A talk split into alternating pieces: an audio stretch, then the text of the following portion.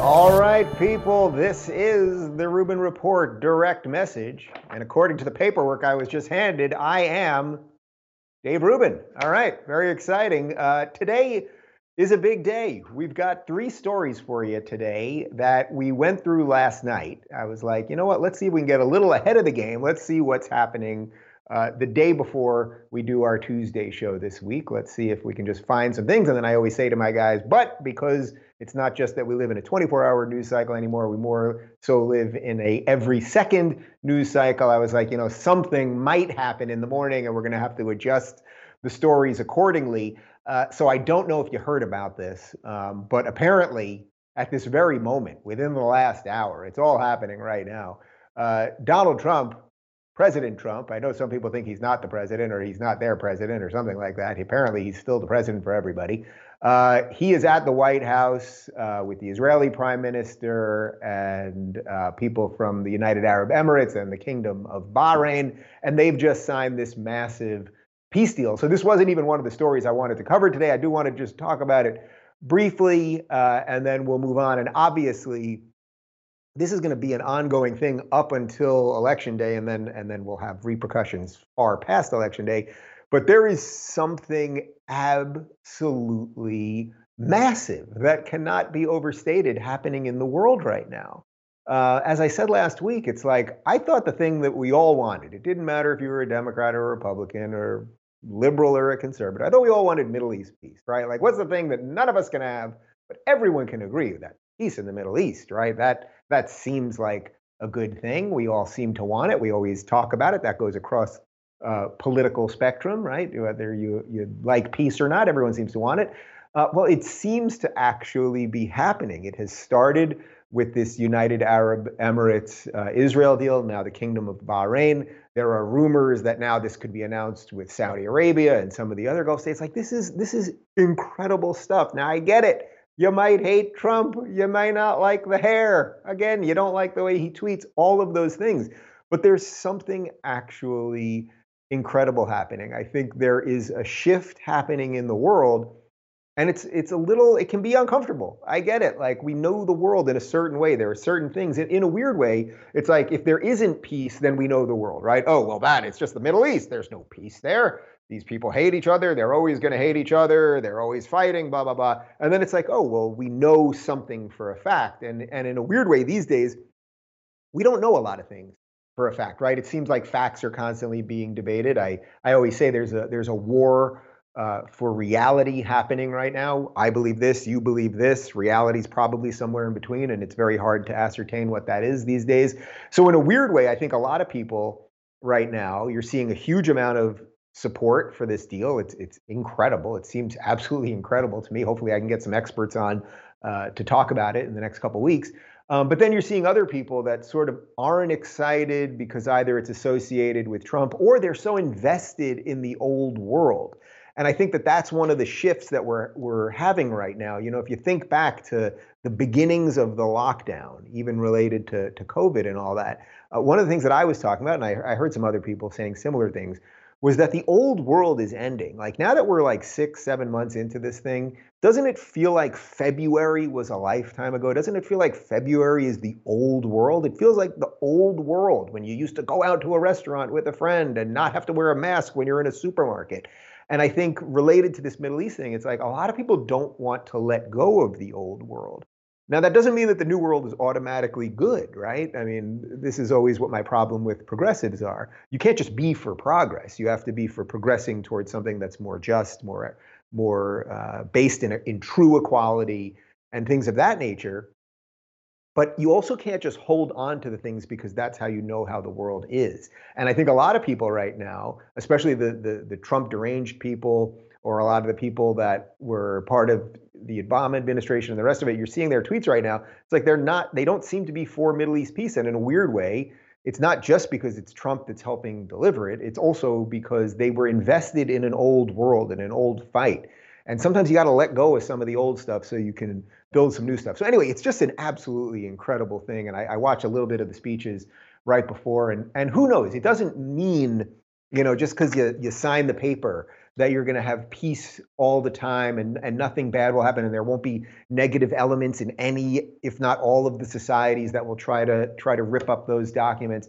But there's trade there's travel. It, it's something new is starting and one of the reasons that i'm not one of the hysterical people right now relative to the entire world is that i think there's a chance to to write a new future, to blaze a new path. And I think a lot of us are doing it. A lot of us are doing it. And I think if you're watching this, hopefully you're one of the people that that sees that and you're willing to go, oh, I knew the world a certain way before this, uh, but now I know it a different way. And and uh, and that could be pretty good too. So peace in the Middle East. Again, people, I don't want to be controversial here. I try not to be very controversial, but peace in the Middle East, I think it's a good thing. Uh, but as I said before, that was not one of the three stories we planned on doing today. We will be touching it obviously over the next couple weeks.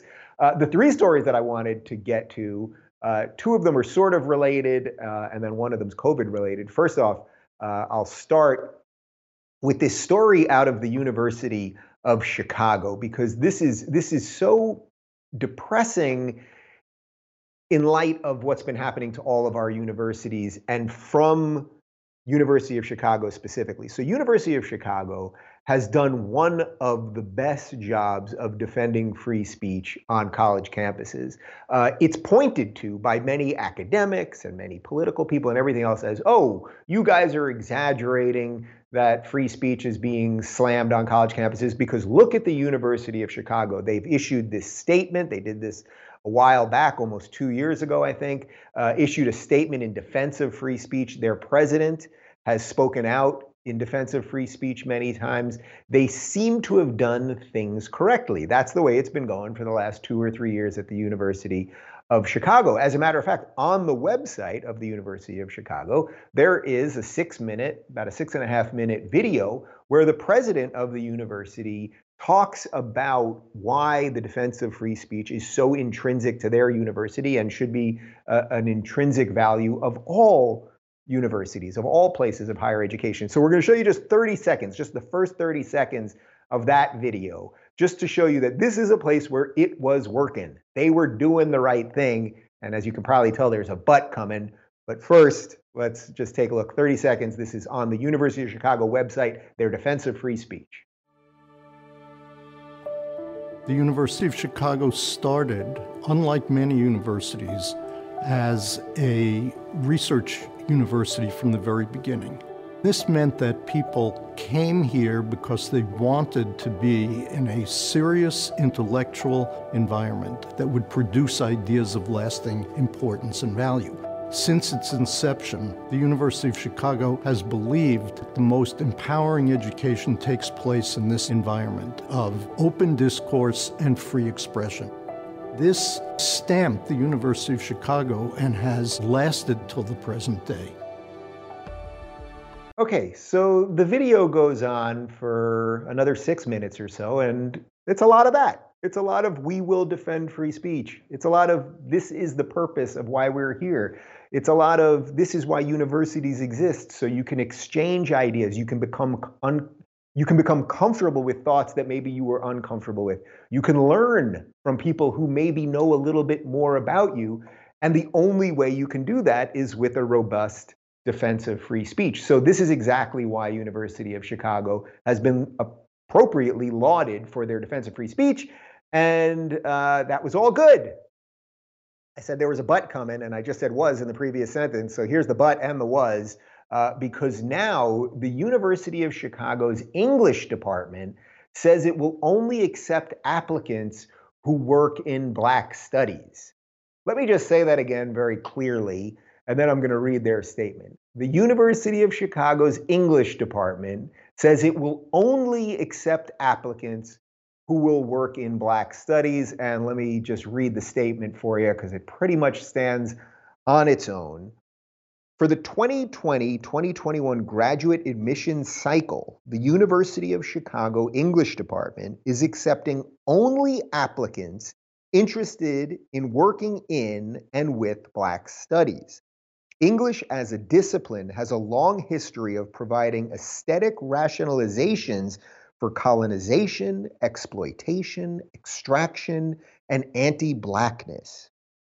Our discipline is responsible for developing hierarchies of cultural production that have contributed directly to social and systemic determinations of whose lives matter and why. That, ladies and gentlemen, is a load of bunk. Um, you can see why this is not a place that will be defending free speech anymore. They have decided that they will only accept app- applicants. A department, the English department, in the university is saying we're only interested in having you as part of our graduate program if you study this. Now let's let's try a different version of this. Imagine if the statement that I read to you was that the University of Chicago's English department says it will only accept applicants who will work in white studies.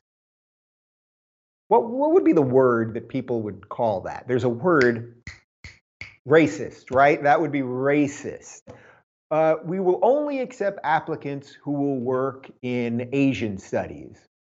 What? We will only accept applicants who will work in Jewish studies, in Muslim studies, any of these things. These, these are, this is a crazy, an absolutely crazy premise. And it brings me to something that, that I've talked a bunch about, and I, I usually hit this on Twitter more. I, I addressed it yesterday. Um, but one of the things that a few of the names that you guys know of uh, that have been attacking social justice, I think, in, in the most effective ways. So uh, James Lindsay and Peter Boghossian, uh, Gad Saad, there's a couple other people. One of the things that they've all been talking about, and I've been talking about as well, is that once social justice enters into an institution, it automatically destroys that institution. And I think that this is a perfect example of it because the University of Chicago offered, as I said, a robust defense of free speech. Now the English department is saying we will only accept applicants who want to study this specific thing. You want to study something else? You're not welcome here. Well, now they've let that into the system. And once that get in, gets into the system, do you think it's only going to stay in the English department? No, it's going to leak into the sociology department. It's going to leak into all of the other departments. It'll leak into the STEM departments and everything else, and it will take down the university. Check what happened at Evergreen State. We know this, and it's not just places of higher education, although you'd have to be high to think you're getting an education there. Uh, it's not just places of higher education because we know this is what happens at all of the companies that do this. And this is why the phrase go woke, go broke seems to work because ESPN let social justice into their network, right? Which is supposed to be about sports. And next thing you know, they're giving uh, who's the trans? Give me the trans woman, the trans woman that was part of the Kardashians, whatever the hell her name is. She's getting the ESPY. Can I get her name, Michael? Get me her name. The trans woman who who won the ESPY. Uh, what's her name? Uh, Jenner, Caitlyn Jenner, Caitlyn Jenner, right? So hard to keep up with all of these people. Caitlyn Jenner wins the ESPY for like athlete of the year a couple weeks, a, a couple years ago, and it's like nobody's against Bruce Jenner now calling himself Caitlyn Jenner. No one's against trans people. Blah blah blah. But now you're making your sports network about things that have very little to do with sports. That's why this thing will infect all of the hosts and destroy them from the inside. But but there's even something more to that, which is once once you allow this bad set of ideas to creep into everything, you then are off mission, right? So, like, whatever your business is, let, us say your business is making widgets. You make widgets for the big machines that use widgets, okay? Well, what you want to do as a widget company is make the best widget possible. And you don't care if the guy making the widget is black or white or gay or straight or anything else. But once you let in social justice and you say, you know, we do need a certain amount of black widget makers and we need a certain amount of lesbian widget makers and a certain amount of this widget maker or that widget maker, you've now taken your eye off the ball and you're starting to put attention on things that don't deserve attention, on top of the fact that you're also going to then suddenly be welcoming lawsuits and all sorts of people who will import grievance culture into your organization.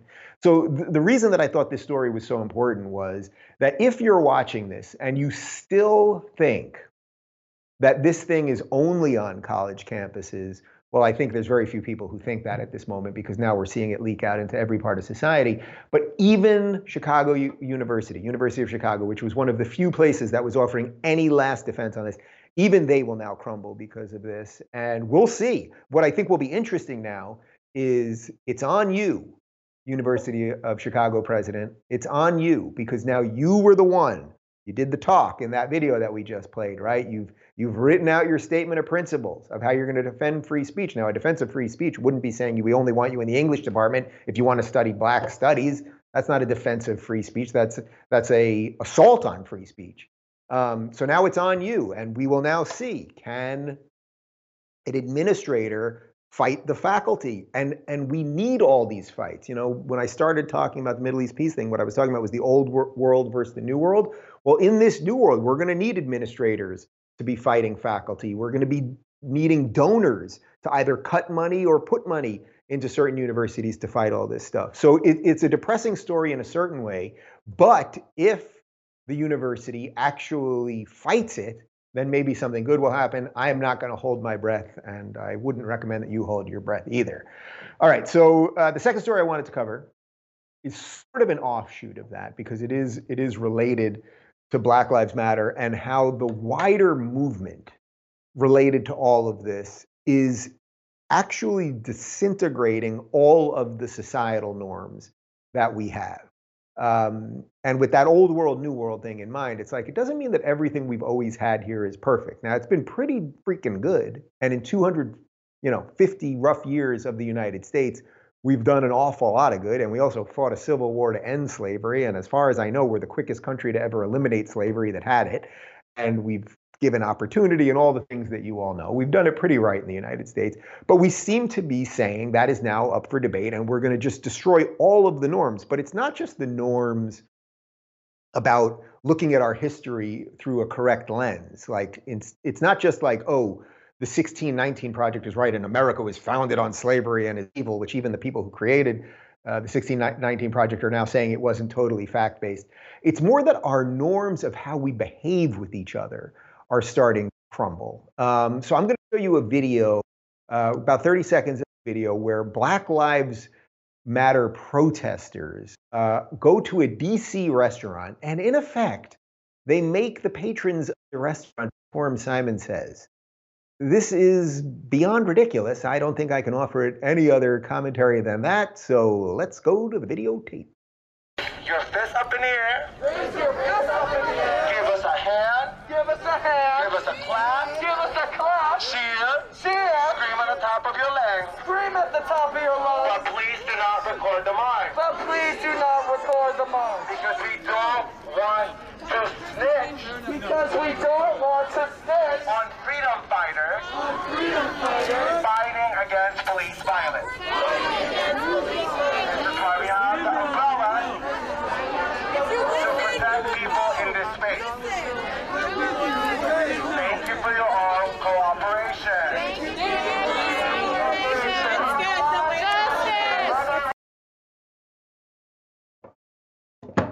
Do I need to say anything else? Do I need to add commentary to that video? Um, imagine you're out for dinner. You're out with your wife, your husband, your friend, your child. You're having a burger. You're having a steak, maybe a salad, maybe wings. I know that Andrew Cuomo, the governor of New York, says that wings aren't a meal, but maybe you're having wings for dinner. I believe that wings are a meal. Uh, the fact that the governor of New York has even had to issue a statement telling us what food or is or isn't a meal uh, is part of a much bigger problem. Um, but you're you're out to dinner now. Of course, you're not inside a restaurant because if you go inside a restaurant, uh, you could be killed. We'll get to that story in just a second. Uh, but you're sitting outside, and then a bunch of people come by. Now, it does not matter if these people are well intentioned or not. It does not matter whether these people are right or not the idea that people are now walking down streets to interrupt people from having dinner or doing whatever private thing that they're doing. And, and by the way, it's not just when people are having dinner. We're seeing people stop cars in the middle of the streets. Uh, we're seeing people throw things at people and block traffic and just the, the, the litany of things that we all know is going on right now. Um, so when I say that society is having some disintegration problem, that's the example of it. Because put aside that these people that are following the orders, you're at dinner, next thing you know, someone shows up and you start behaving the way they want you to behave. Jump, monkey, jump up and down. Like, no, have a little bit of self-respect. Have a have a little bit of a little bit of belief in yourself or or something about your own autonomy or something. It's just gross. But putting aside the people that were there that just wanted to have dinner that then feel this awful pressure because they don't want to be called racist and they don't want to be put in a viral video and the rest of it, although they all got put in a viral video. The idea that because you feel something about Black Lives Matter or you feel whatever it is that you feel, that you have the right to then start yelling at people and demanding they jump up and down and say what you want and interrupt people from living their lives, that is a disintegration of society that I'm, in a weird way, I'm more worried about than all of the political craziness because we don't really have much of anything that will that will keep a sort of national cohesion together if at the very least we can't let people go out to dinner. We can't let people play basketball. We can't let people do some casual things that have nothing to do with this. And if you're walking around thinking that your cause is so just and so right that you get to do whatever you want and interrupt people however you want. You may have seen this video that also went viral of of a woman screaming at a bunch of white people on a plane about how she's the queen and the days of white privilege are over. And it was like, congratulations, lady. You, you just created a lot of Trump supporters right there, beyond making a fool of yourself and everything else.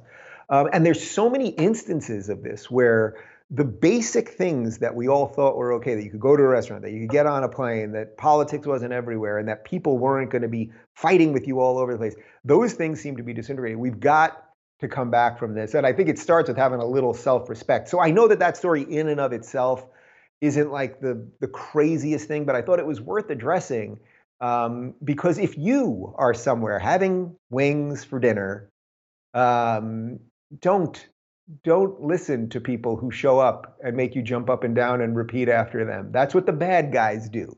They're, they think they're the good guys, but most bad guys usually do think they're the good guys, right?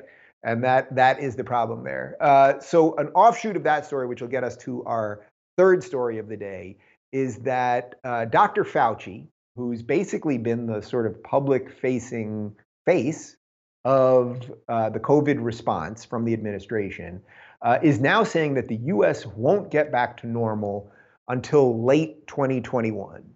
So before I read his statement, I just want to back up a little bit.